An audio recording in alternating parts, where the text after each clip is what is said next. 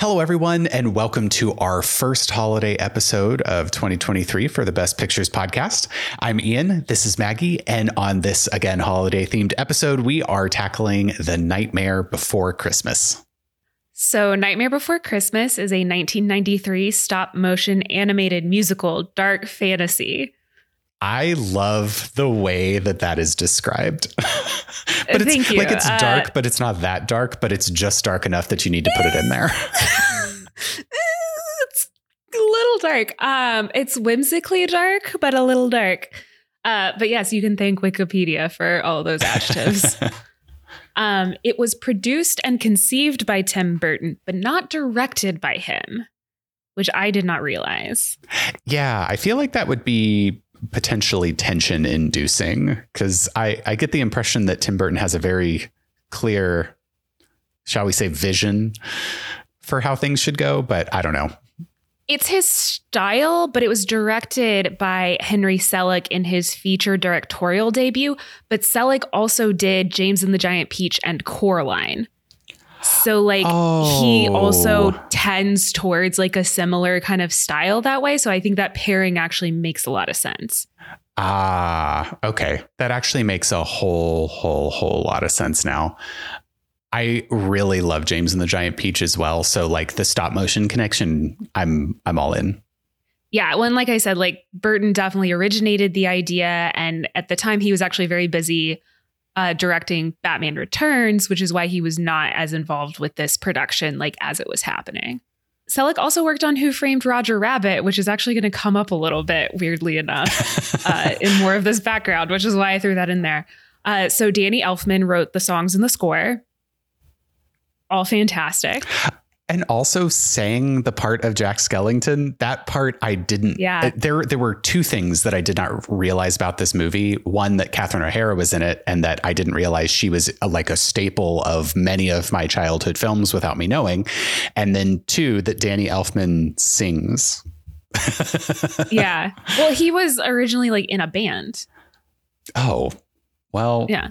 Wow. I guess I just live under a rock. It's fine.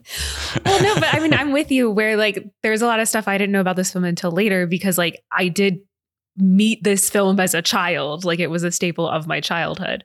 Um, but yeah, so he's the voice of Jack. And then actually when they were doing voice casting, uh, Chris Sarandon was cast as like Jack's non-singing voice and they cast him to kind of match Elfman's vocal style so that the singing voice and the speaking voice for Jack do sound like one. They do Mhm. blend together, Oh, uh, which cool. I think was really cool.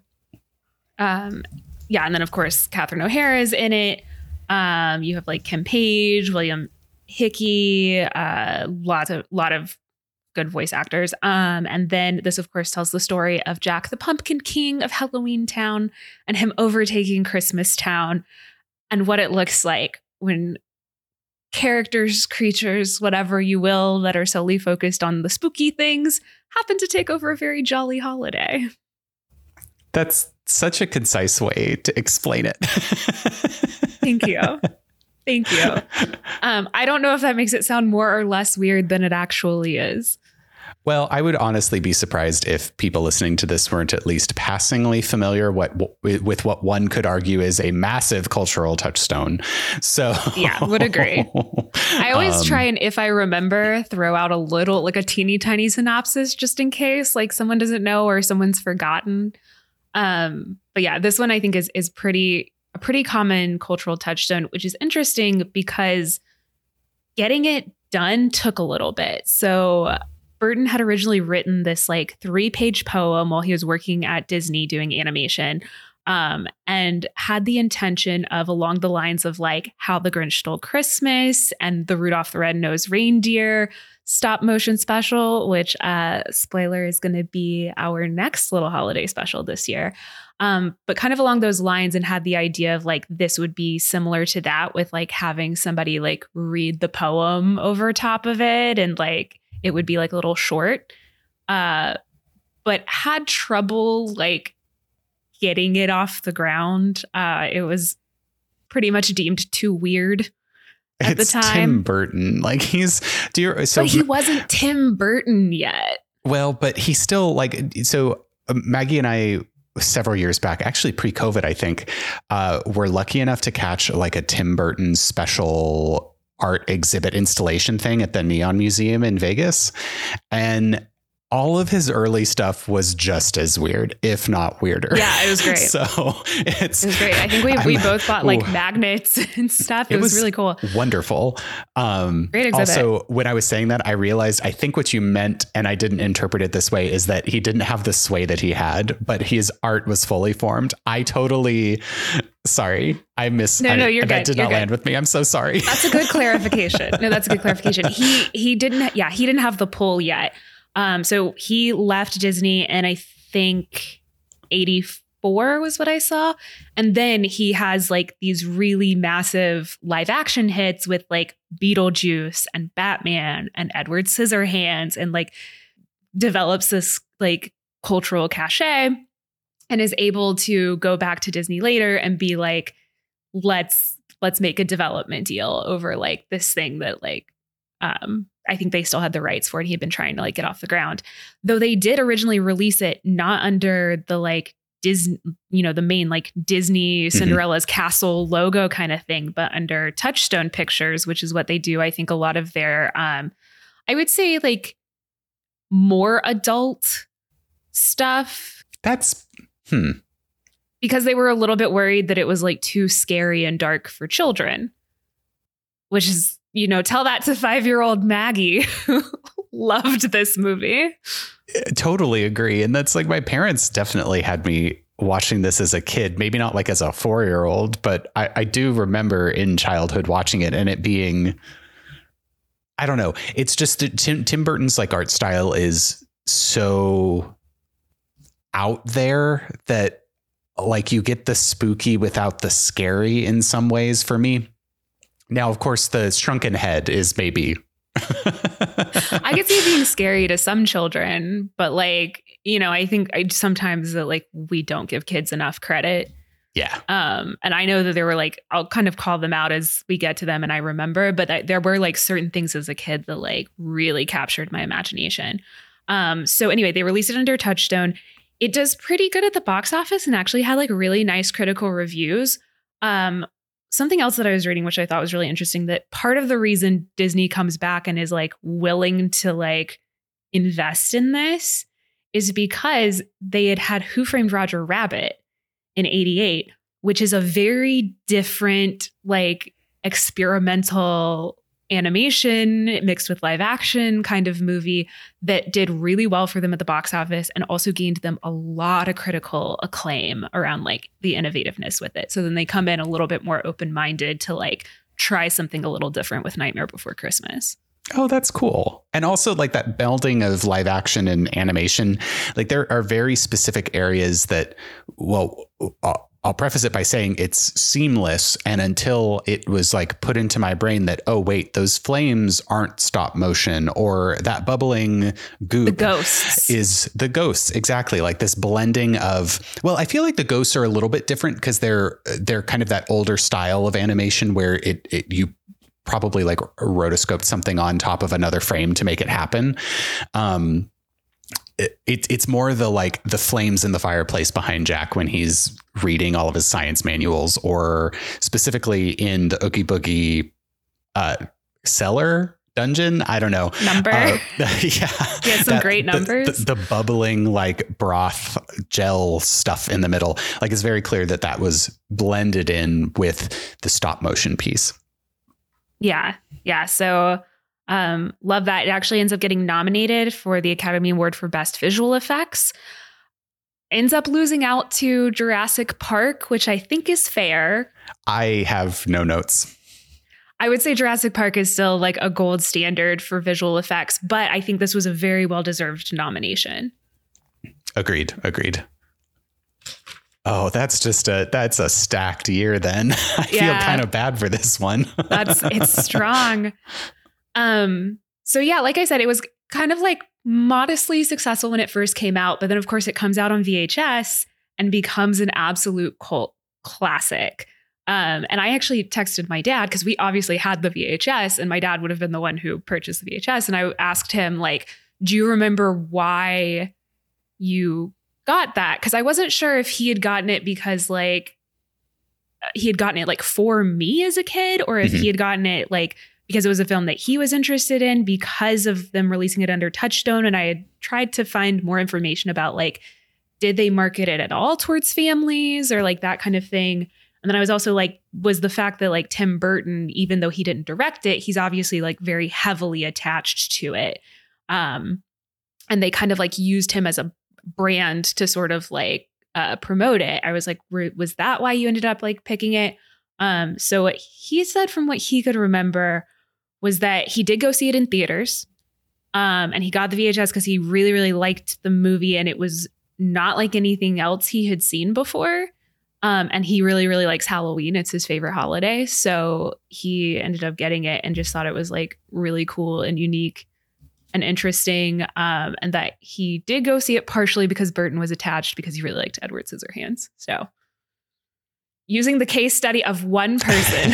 We're going to extrapolate that one point into an entire trend. It's perfect. There we go. Um, I will call out uh, any other like influences and stuff I've written down as we go through background. Oh, one more thing about it com- becoming a cult classic. I think this is evidence of like how popular it has become later in like pop culture. I think especially among millennials is the fact that despite releasing it not under the main like Disney brand, Disney has now very much embraced it. Um, and actually, the version I watched is now under like you have like the Cinderella Castle logo and everything when it starts. Uh, but like the Nightmare Before Christmas overlay on Haunted Mansion in like the Disneyland park during the holiday season. Um, and the fact that like uh, many time guest host and friend of the podcast Lola and I like went to their Halloween thing this year and like Oogie Boogie was there. It like the score and like bits of Nightmare Before Christmas were like a huge part of like the fireworks display and Nice. stuff like that. So I think it's like, you know, if you need evidence that it's become a cult classic and well beloved, I think there it is for you. Yeah. I hadn't realized that until I remembered that I bought my mom one of those like shoulder sitter. Yeah, you bought her things. Zero. Zero. Yeah. And I'm like, oh, oh, it is like fully folded in now. Yeah. Cool. Watch notes. Yeah. So I feel like this is one of the most iconic opening songs. Now we do get a little bit of like establishment of the premise of the story, which again, I I really didn't matter uh, or didn't mind rather. I kind of like that we're just given this random copse of trees that represent holidays and you know they're holidays ranging from valentine's day to christmas which you know th- they're like a-list holidays and they're d-list holidays and i saw at least two d-list holidays in that grove of trees Let's get back to the grove of trees in a bit because I have some conversation topics for us around this grove of trees. But absolutely agree. The opening number is an absolute banger.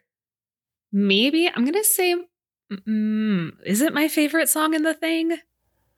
no no no kidnap sandy claws is my Oh, like so favorite That's the one I used to sing as a kid that my mom was like, yeah, it was a little disturbing. Because I loved the movie as a kid, didn't watch it for several years, watched it again as a teenager, and was like, this movie's kind of dark and like a little odd and a little twisted. My mom was like, yeah, it was kind of weird. You loved it so much. I mean, but it, there is there is a touch of It's a whimsy. I just want to point that out. also, it was the kids in the movie. Like you're gonna you're gonna be attached to the kids as a kid. I try not singing that song, even if it is about throwing Sandy Claws in a bag and burying him for 90 years. It's hard not to sing. It's a good tune. but that, that's also I, I think the one thing that really struck me through this watch through I, i've seen it many times actually was lucky enough to see it when they did the kind of like live orchestra version of it um, with the atlanta symphony i think Ugh, I missed Two years that. and I was so upset. Yeah. Um, oh, it was great fun. Um, but I didn't fully appreciate the scale of what they pulled off in some of these shots of Halloween Town, especially with the stop motion animation piece. And the cinematography is fantastic. Yeah. And it just the extravagance of having every single resident of Halloween Town, moving at the same time dancing in uh, sometimes the most natural way. Like I noticed, I, I think it was the um, skeletons in the gallows at one point, they were clapping. And it's not like they all clap in sync. It's like the typical cloud, crowd is is clapping like slightly off, but the animation reflected that. And I, I mean, I feel the same way about pretty much everything that Laika Studios puts out as well, where it, uh, I just marvel at the art behind the stop motion piece and the thought that goes into it and the care with every frame. I and the patience it takes exactly to do that. Oh my gosh. Um yeah, the opening number is so good. It's I mean, rivals any Broadway song. Is this not a Broadway show yet? Anyway, that could be interesting. It could be cool. Um there's a line I want to call out in this opening number that I think really sets the tone for the rest of that movie. And it's that's our job, but we're not mean, which I think establishes it's like these people, like their job is Halloween. Like what they know is we're spooky and we scare. Not because we're like mean or anything, but like that's our job. Like we are Halloween town. Like we have to Yeah. encompass this holiday. And I love that because it sets the tone later when it's like they fuck up Christmas, but it's like they were just they were just trying to do Their job. It's like my job is beach, yes. but my job is Halloween. I think you know what? People were like, there's Barbie land. I mean, there's, you know, Halloween, Halloween town. town. But that's also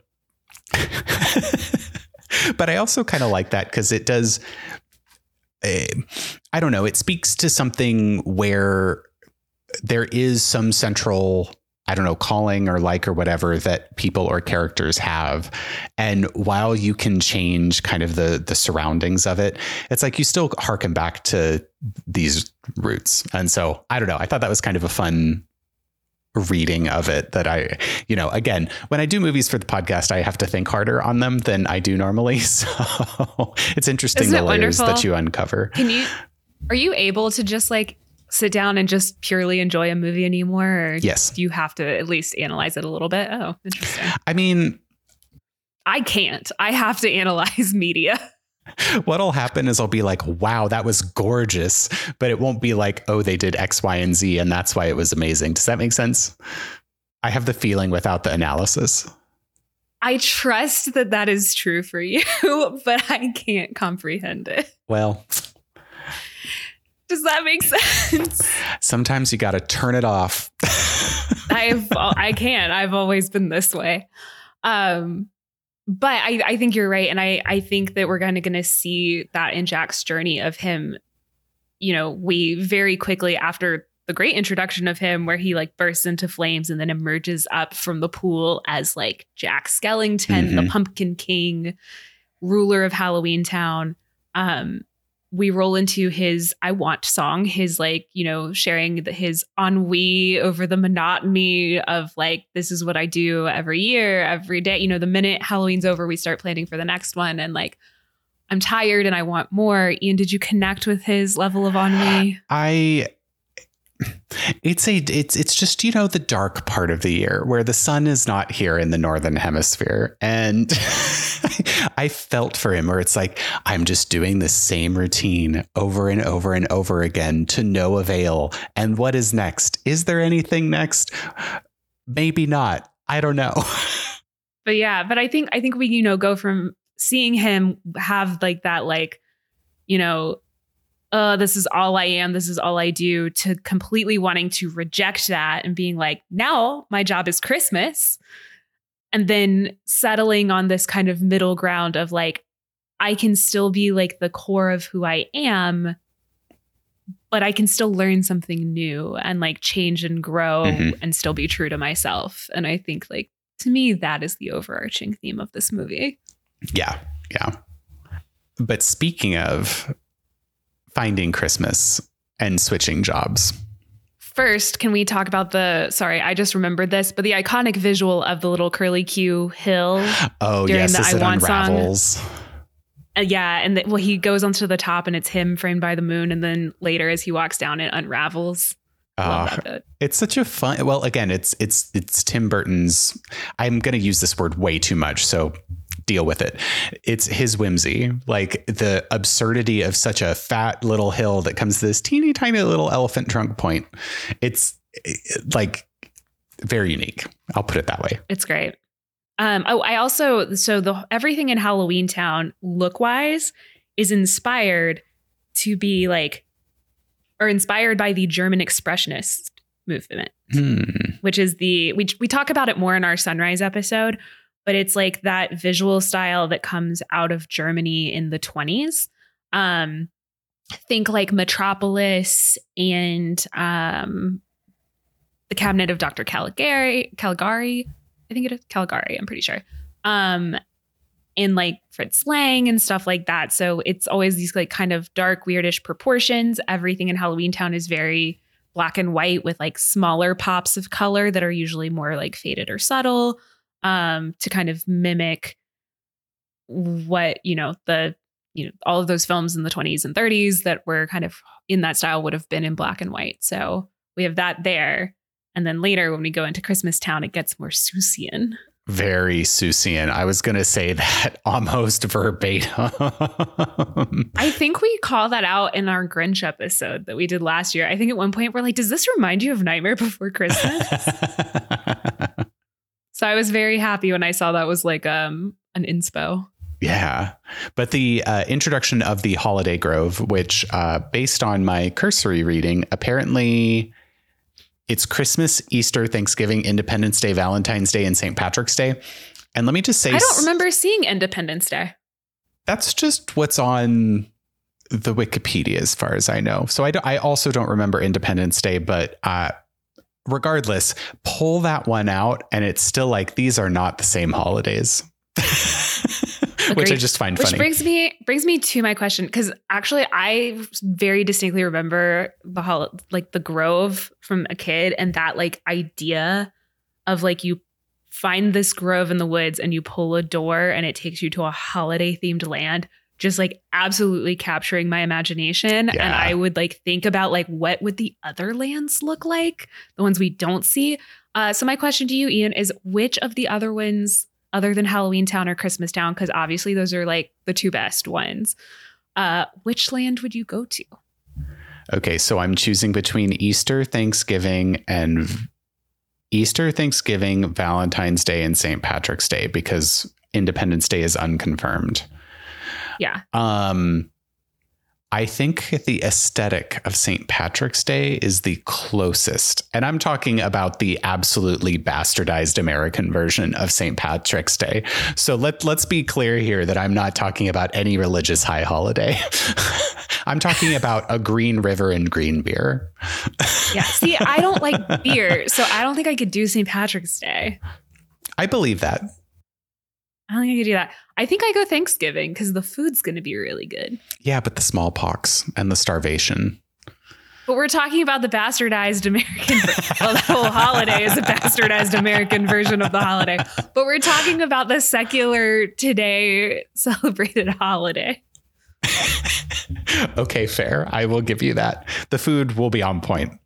Anyway, Well, I'm going with that because you know the cupids in a Tim Burton Valentine's Day world are terrifying. probably. Just like the um oh shoot what um uh, mm, leprechauns. That i was about to say gnomes and i'm like no that is not that's not it. Just like the leprechauns in the uh, st patrick's day one. Yeah, so. I feel like I'm, I feel like I'm safest in Thanksgiving. yeah but anyway jack falls down this wonderful christmas tree door with the beautiful shot of him reflected in that door handle which was so so so cool. I and falls into the snow. I love the way that they animate his interaction with the snow whether he's eating it or he pops up out of it and it's just this little pile on his head. It's su- uh, such a cute representation of this like blanket of white puffy snow Yeah, and we have the song "What's This," which is so good, and just his enthusiasm for something so new. hmm Childlike wonder. Yeah, and there are so many like funny little moments. The one that gets me is the little elf child where you have a la the Grinch, all the little elf kids in like the one big bed all tucked under the blanket. And there's like the song slows down a little bit and he's basically being like, oh, and they're all dreaming of something. I wonder what it is. And he's like thinking about like, you know, his interpretation of this new thing he's finding out about and everything. And then he leaves. And the minute he's out of frame, the little elf child sits straight up as if you've just had a nightmare. I mean, he almost had a nightmare. He almost had a nightmare. Yeah. but like, I don't know why, but that gets me. But yeah, I love like the little things like um because in the This is Halloween, there's the bit about the I am the monster hiding mm-hmm. under your bed. So then in what's this? At one point he looks under a bed and he's like, but there's nothing under here it could not be more opposite and it's the it, talking about the warmth from inside feeling it in his bones like that that's such a quaint way to put it like you you've heard the saying like oh come rest your bones by the fire like yeah i, I love that nod yeah and i think there's something about him approaching it so like genuinely like with that childlike wonder it just it nothing jack does in this film like feels sinister it feels very misguided and like he my dude definitely didn't think things through. He's the golden retriever of Halloween gra- Town. Yes, yes. Um, but yeah, so I yeah I love that song and I love that bit. We see uh, the shadow of Mister Sandy Claws. I love that he calls him Sandy Claws. Sandy Claws. And I love the bit later when he sees his hands and he goes, oh, But you don't have claws at all. Well, and did you notice on the whiteboard in the kind of like science montage, it was literally Sandy and like a little crab claw of sorts? yeah. Uh, so speaking fun. of which, so after this song, we do cut back to Halloween Town and Jack is missing. And I love the bit with the mayor who's head uh he's got his like happy mayor face and then it will swivel 180 degrees and he has anxious mayor it's i oh lord i relate to the mayor a little bit more than i should with that. it's literally like, okay, what face do you put on today? Do you let them see your anxiety or do you pretend like everything's fine? Ian's head also swivels 180 degrees. So, but there is, um, I, I, think one thing that we did gloss over was the introduction of Sally and, uh, who is Dr. Frankenstein? Is is he called Dr. Franken Finkelstein, not Frankenstein? Finkelstein, yeah. Um, um, they only say his name a couple times, but yeah, she's like this kind of ragged. They call her a rag doll a lot of times, but she is like a Frankenstein together uh, person. I with a proclivity for poisoning Finkelstein, and I love this. The lengths that she goes, like she because he tries to keep her locked up. Yeah, and she is not designed or made to be locked up. Even though Finkelstein would be like, "I made you, I own you," which is you know not how that works. So well, he's a mad scientist. So um. But yeah, so we've we've introduced that bit with her. I I want to talk in a minute about like um my favorite of her escapes. Uh, but uh, eventually, after much anxiety from Mr. Mayor, uh, Jack does return. And he has this amazing new thing he's going to tell everyone about Christmas. Oh, he's thrilled. I love all of the toys that he brings back because they are yes. so contra they they contrast so well with Halloween Town. Like the little baby doll is one of my favorites. And he doesn't, I think he does his research before the town meeting, right? Or is it after? Um, I believe that he. T- um, so I think. Anyway, he comes back, he shares, and then he does research, and then I think they get into the like actual making Christmas song where they actually put rubber to the road. Yeah. So he might he might do his presentation first or do the research first. I can't really remember, even though I watched it this morning. Um, and it's only an um, hour long. it's fine. It is jam packed from a, a, plot perspective. So yeah, but I just I did want to call out one my favorite Sally escape, which is her just straight jumping out of the window after she lowers the basket, and then one of her arms pops off and one of her legs pops off, and she sews herself back together. But I also the Danny Elfman's score here is spectacular because there is this. Well, one Sally has poisoned her, you know, Finkelstein again and did that wonderful slotted spoon trick, which the way that's animated with the almost Nickelodeon like slime in it is perfect. And the additional things like frog's breath and all of these absurd ingredients, great. But the way the score, to go back to the scene where she throws herself off the tower, the music is built up to this really sweet climax and takes this dark, tragic, like tonal turn as she falls. And you see her on the ground, not moving for a minute, as if to say, like, oh no, has she, who is arguably in Halloween Town and arguably already dead, actually died? and then all of a sudden she wakes up and puts herself And back her together. eyes pop open and she like sews Yeah. herself back together. Yeah, because and then we have this shot just before that of her looking out the window and seeing the tower where Jack is doing all of his research and it's it's like lighting up in like the green, the kind of neony green. yeah. Um, yeah. that musical sting. Oh, Oh, it's so good. She brings over the little basket of food and like the bottle of wine, pulleys it up to Jack. You have the moment where he like takes out the bottle of wine and it's just him in the tower and he opens it and then he goes back to the window to like thank her and she's gone. hmm She's kind of like hidden behind the wall. And this is when we have her premonition because she picks that flower and again, it turns into a little Christmas perfect. tree. Yeah. Oh, yeah. Because it's this like hopeful, really cute like melody. And then the little Christmas tree bursts into flames and she knows that like something's going to go terribly wrong. Um, but one thing I did just want to call out about the Jack research bit um, is again on the chalkboard in the background. My favorite part of the equation is the chestnuts on the numerator, the like division line, Oh, and then open open, fire. fire, in the denominator.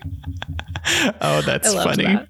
Honestly, that whole whole montage I loved as a child because even when you start from the holly berry under the microscope and it crushes as he breaks it against the little slide and he's able to crush with no effort the ornament into powder and turn it into this like glowing solution it was very mad scientist in a not so scary way if that makes sense Yeah. Well, I love the little bit, and this might be part of the song that he starts to sing, but he, or maybe it's something he says, but it's like, um, he's like, I understand what it is, but why?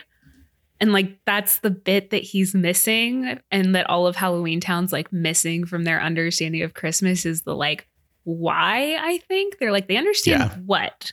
Like, they understand the concept of like a present.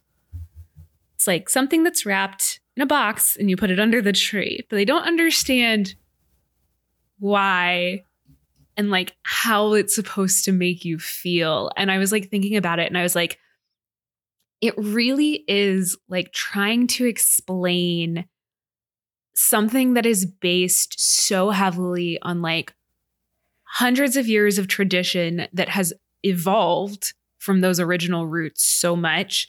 And like has all of these nuances and like weird aspects to it and has like an emotional component because like you know we associate like friends and family very closely with christmas.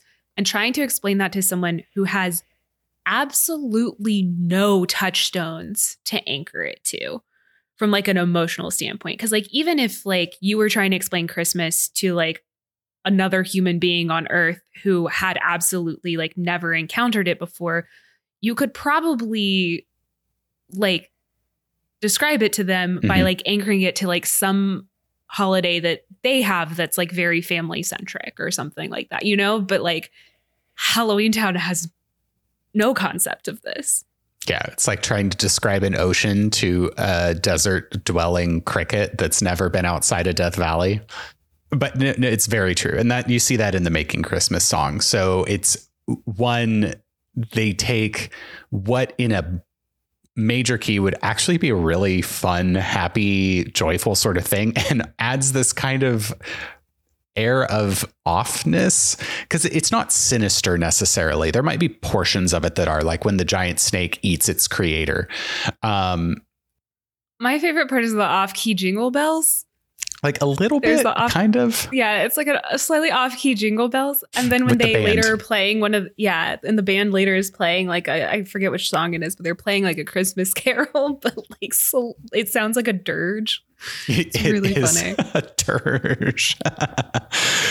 but it's so good. And it's, it, it, you get the town really excited and get more of the opportunity to kind of showcase or have the animators showing off.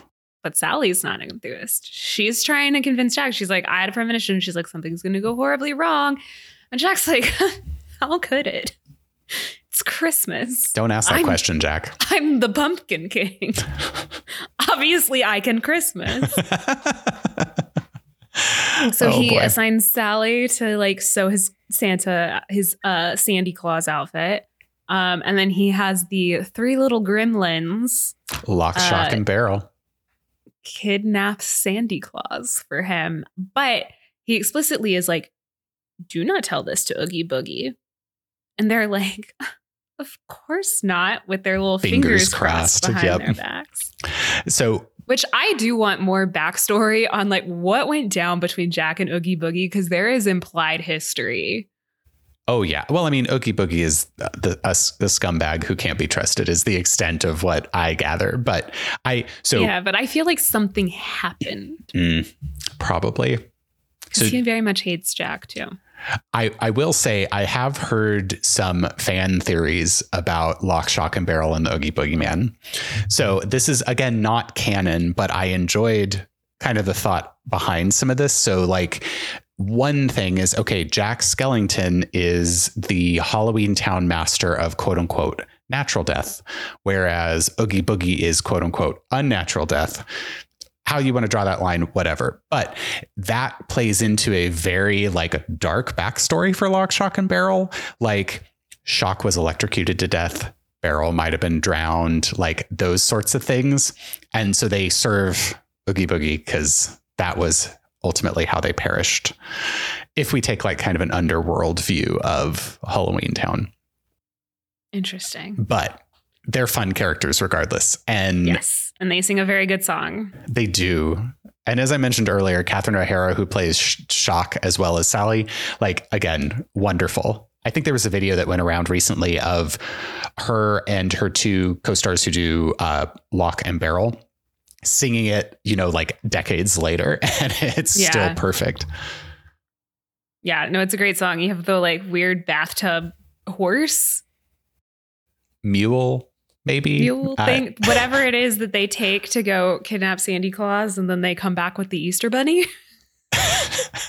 I feel so bad for the Easter Bunny. Like when he goes up to the ogre dude, I love Jack apologizing to him and be like, "Sir, I am so sorry," and then immediately is like, "Uh, kids, you kidnapped the wrong person. Take him back and kidnap Sandy Claws."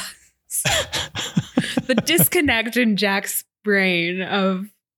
Sir, I'm so sorry. And not, sir, I'm so sorry for kidnapping you. It's, sir, I'm so sorry we kidnapped you when we meant to kidnap someone else. Yeah. Yeah. so they do get Sandy Claws. That is where we get the wonderful line about, oh, you have hands. oh, my favorite part of that too is when Sandy Claws uh goes, "Haven't you heard of peace on earth and goodwill toward men?" And all three kids go, "No." As they like get ready to stuff him down that teeny tiny little chute to Yeah, Oogie Boogie To Man. send him to Oogie Boogie. Because at that point, all we've seen from Oogie Boogie is I think we've seen I think we've seen his shadow, which I love the character design on Oogie Boogie, and I love anytime they animate his shadow. Uh, he looks weirdly cuddly. I mean, as much as you would want to cuddle with a burlap sack filled with bugs, sure. We don't know he's filled with bugs yet, though. I mean, He just looks like a squishy little burlap sack doll. Uh, burlap is scratchy. I don't know if you've ever hugged a burlap sack, but No. as someone who has not. not. hugged one but has touched one. not something I aspire to cuddle with. but yes, and then we saw the like little bug get sent down to him to eat, and the like torn apart cage came back up. So there's been a little bit of ominousness around Mr. Oogie Boogie. yes. And we get to see him finally when Santa, with his hands all tied up, gets thrown down into his clutches with his wonderful black lit laden song. It is A delight. it's the most colorful thing we've seen in Halloween Town. Um, and there's kind of like a, a gambling casino motif to it. Mm-hmm. Um, but it's a really, really great song. Uh, Ken Page, who does Oogie Boogie's voice, does a really, really good job. Ah, he's wonderful. I mean, yeah, I know. I did hell, see that there was like some some criticism around it, um, because it is modeled after. I think there's like a Betty Boop cartoon that they were saying was like part of the inspo around it. Um, but like the song is also it's like very Cab Calloway esque.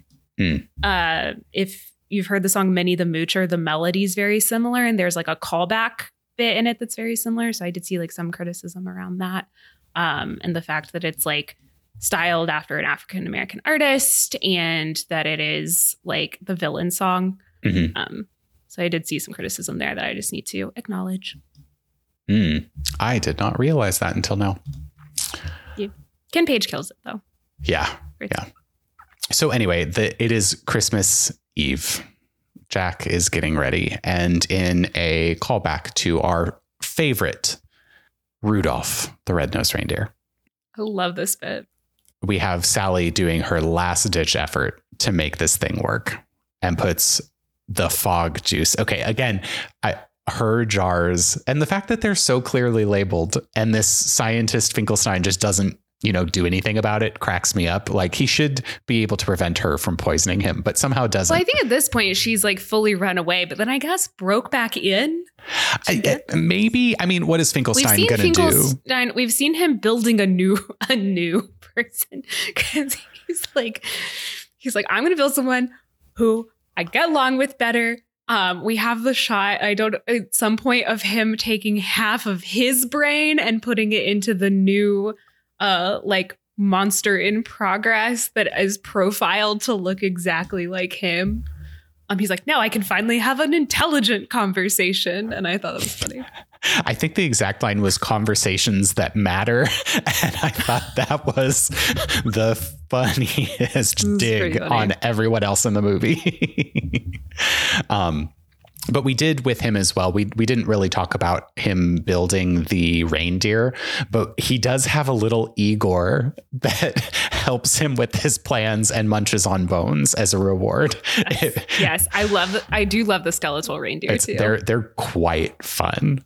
Um, So we have the the fog juice, and Christmas is ruined. Ian, how will they see to drive the coffin sleigh? I don't know, but just remember, then then all the rain skeletons will love Zero. Is that how that lyric goes now? I don't. as far as I know, there was no tension between Zero, the goat, the ghost dog, and the reindeer.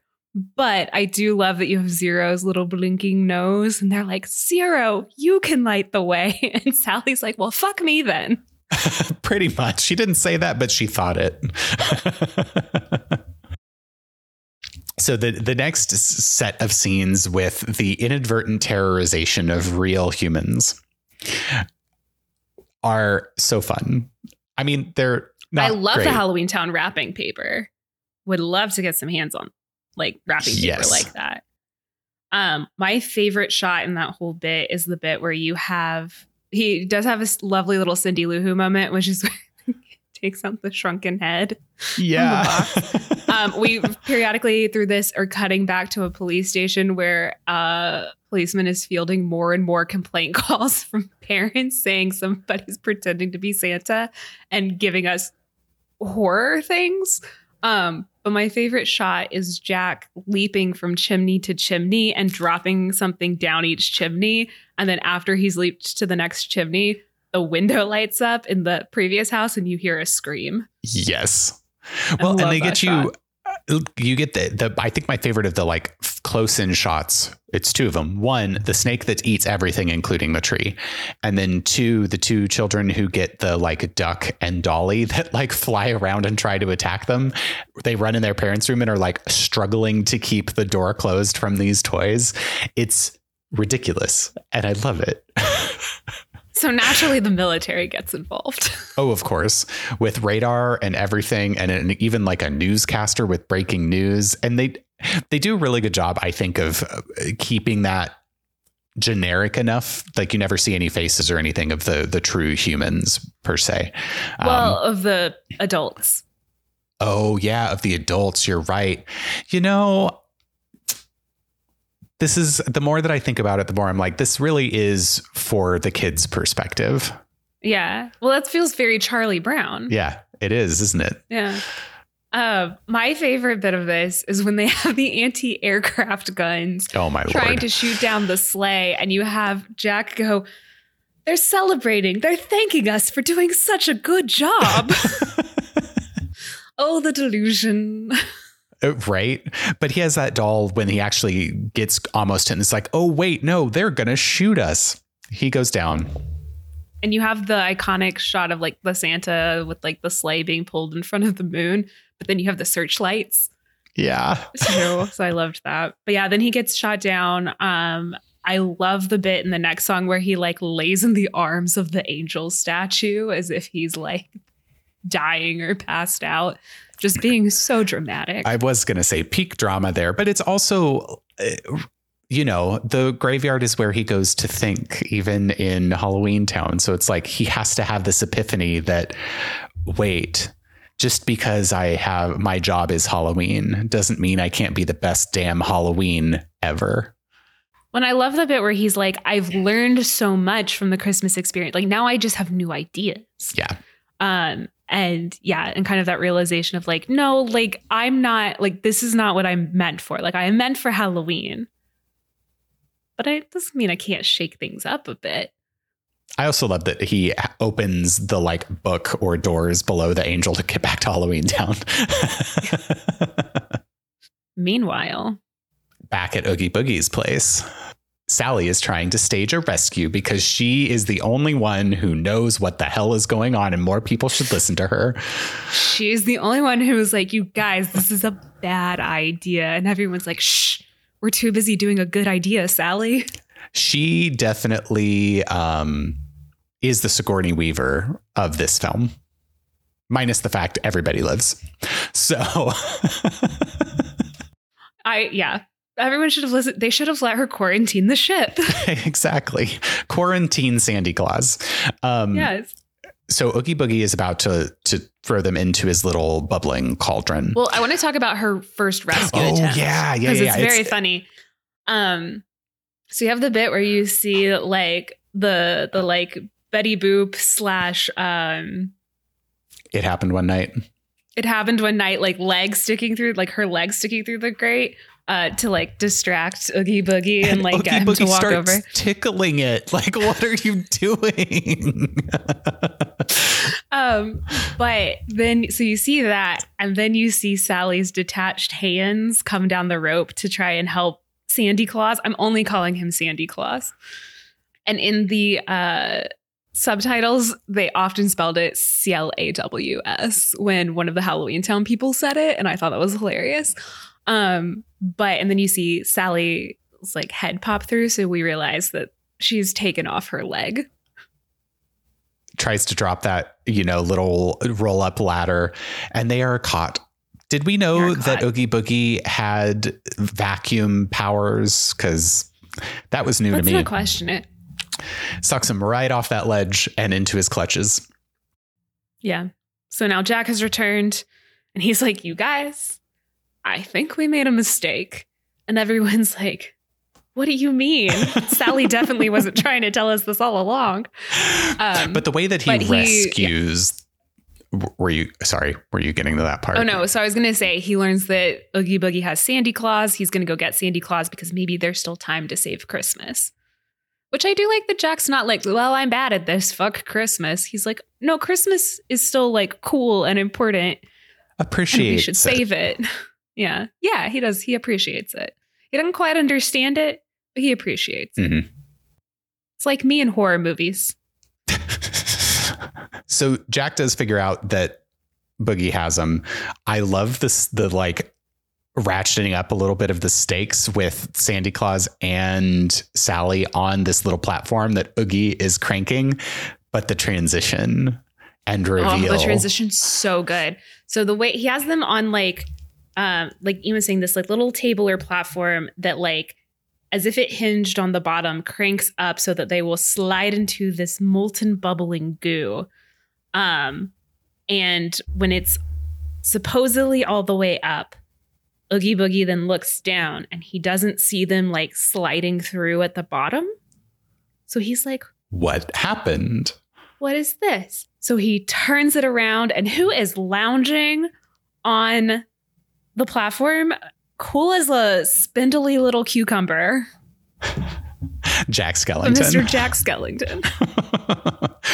and then, of course, they have this battle royale in the Casino Royale of Oogie Boogie's basement. Very Looney Tunes. It is. You have the the was it the Jack? Car- no, they actually have like gunmen shooting that, and then you have the cards with the swords, mm-hmm. trying you to like saw that comes through at one point. Mm-hmm. Very fun to watch. My favorite part of this, I think, is when the Oogie Boogie Man gets a thread caught, and Jack uses that to great effect to unravel him with his own devices. Ugh, and that's where we learn that he is in fact not the cuddly Oogie Boogie monster we previously thought he was, but he is in fact filled with bugs. Yeah. And honestly, that's the grossest, most disturbing shot in the whole movie. Well, and the the way that they modified the voices to say my bugs, my bugs, where you hear all of the component bugs kind of screaming that all together as they fall into the goopy acid and get smashed by Santa Claus and but of course, they save Christmas. I like that Santa Claus is mad about it. he should be. He was kidnapped. and I love that. Can you still save Christmas? He's like, Of course I can save Christmas, you fucking idiot. I'm Santa Claus or I'm Santa Claus. He doesn't say Sandy Claws because he knows his own name. And yes, I am interjecting the swearing. It's amazing. I just everything's better with a little intensifier. yeah. Um, but yeah, and then we have uh you know, we see Santa correcting everything. Everyone in the real world is like, thank God. And then Halloween Town gets a nice little blanket of snow. And finally, and we get the re- finally prize of what's this mm-hmm. with everyone playing in the snow. It's so sweet, especially the end where Sally and Jack finally are like together? Question mark. I there's a moment earlier it's just after he saved them where like they kind of hold hands and look like they're about to kiss. And actually i really liked the camera work here because it, it goes into soft focus like an old school like 30s 40s like romance um and then they get interrupted. Uh so this bit at the end is like them actually like coming together and being like yeah we're like a great team. And I implied love each other, but it's again like the shot, which I think was on the cover of the VHS of them on the curly Q hill with like the big giant yellow moon in the background, kind of like holding hands, looking into each other's eyes. And of course, we love I I love Sally. I think Sally's probably my favorite character. And and really it's like Jack is all flash and some substance. But I feel like Sally is that. Sally's more substance, less flash. Oh, she's the one getting it done, whether it's anybody sees or not. yeah. No, I, I, I like, I like a lot of the characters in this one. They're fun, but I think those two as like main duo are really, really nice. They definitely are, and I mean, uh, honestly, to like go back over most of them, they're they all have their own own fun little things. Like Finkelstein, though he is arguably Sally's antagonist, like is ridiculous. I I know Oogie Boogie's technically the biggest villain, but Finkelstein's the one that creeps me out more. Yeah, Oogie is outwardly evil, if that makes sense. Finkelstein is like sinister. Oogie feels contained though. Oogie, yeah, he's like just in the basement somewhere. Like, just don't go in that house. Don't trust those three children. You're probably fine. Oh, but we forgot about Zero. Zero is yeah such a delight. Oh, I do like Zero. Zero's cute. And I mean, even for all of the Halloween Town residents, like the award for most blood drained in an evening goes to the vampires. Like, who writes this? I love the vampire design. I think they're so well designed. Now you're doing little ice skating later. I Mhm. love when the sun, when they all have their little parasols. it's very Victorian, like in a dark Yeah. way. All the character design is really, really good. So it's a delight. I, if on some chance you haven't seen it, which maybe I shouldn't be the one saying this to the, our our mythical listener, No, but like can. definitely definitely catch it. You've seen over a hundred movies. There's proof that you've seen over a hundred movies. I, yeah, but remember, usually it'll be like, Ian, have you seen this? No, I haven't. How have you not? I eh, okay, Sixth Sense. How did I miss spoilers for Sixth Sense, Maggie? I love it. I love that that happened. I am thrilled that I did because watching it was exactly the reaction I would have hoped to have had. So Anyone who ever interacts with Ian ever, please don't spoil any movies for him that have big twists in case we ever want to cover them. Because I love I love when we get Ian's first time viewing perspective on stuff like that. ugh, I will make fun of him like forever for it, but I I think it makes for really really good episodes and I appreciate that perspective. well, thank you for uh, spinning my ignorance in a much po- more positive light. Um, Yeah, I think that wraps it up for Nightmare Before Christmas. I know for a lot of people, this is probably more of a Halloween movie. I feel like it spans both Halloween, Christmas, whichever one you want to do it for. and arguably could technically be a Thanksgiving movie since there is a Thanksgiving town. Or Easter, or, you know, a good old St. Patrick's Day movie. Wait, this is not a Valentine's movie for you? Honestly, absolutely could be. But I also don't observe Valentine's Day because it often interferes with my birthday. Eh, that's true. So. That's true. But anyway, We all Well- know what the more important holiday is. Valentine's Day for sure. Um, um, excuse me. So join me next time uh, when I. Uh, join us next time when we're going to be doing the Rudolph the Red-Nosed Reindeer stop motion episode. I'm hoping we have a special guest for that episode. We have one lined up. as far as I know, we have one lined up, but hey, you never know. Might just be us. Who knows? Um, but yeah, join us next time. In the meantime, if you want to hear any of our other holiday slash Christmas movies, let's be honest, they're mostly Christmas movies. Um, we have in the past covered uh, the How the Grinch Stole Christmas, little like cartoon ep- uh, cartoon short. It's not a short. It's short. It's not really a short special. Um, like a Christmas special. Yeah. yeah, Christmas special. We've I mean, done TV, It's a Wonderful TV special. Life. That's what I meant. TV special. The classic one. That one. We have done It's a Wonderful Life, Die Hard, Christmas in Connecticut, Christmas Vacation. Um, we've done Miracle on 34th Street. I think technically we did it as Thanksgiving, but also great Christmas movie. I'm missing one or two, and I don't remember. What. Oh, Christmas Story. Oh, We also did. yeah. Um, and I might still be missing one, but I don't know. Eh, there are plenty. And then um after that, our plans are, and we'll say this again probably on the Rudolph episode, but um, our plans after that for uh, the start of 2024 is we will be doing another list reordering episode just to like get everything set up before we launch into the early 2000s. New movies. millennia. Woo. Yeah, so we'll be doing we'll be doing something kind of similar to what we've done in the past with those episodes where we kind of like review any changes in our lists. We talk about um, kind of our favorites and like biggest disappointments of the most recent decade or so that we've covered. We might answer some listener questions. Um, and then we're going to try and do something a little different where Ian and I are going to each pick one of our past Best Picture winners um, for the other person to revisit and watch again and see if they come up with anything new now that like it's a second viewing or that we've watched more stuff. So Can we please, please make a pact that neither of us will make the other watch an epic? yes, yes, we absolutely can. Okay. I was actually I was actually going to be like uh, Lawrence of Arabia, Ben Hur, and Gone with the Wind are off limits because I don't think either of us has four hours. Music to, to my to ears. two of those we had to split into two episodes for the Canon podcast. So yeah, yeah we yeah, won't no. be doing those. Um, and I'm also going to request that you not make me rewatch Silence of the Lambs. I I, I think you got plenty out of that the first time thank around. You, thank you. I also think I got plenty out of that the first time.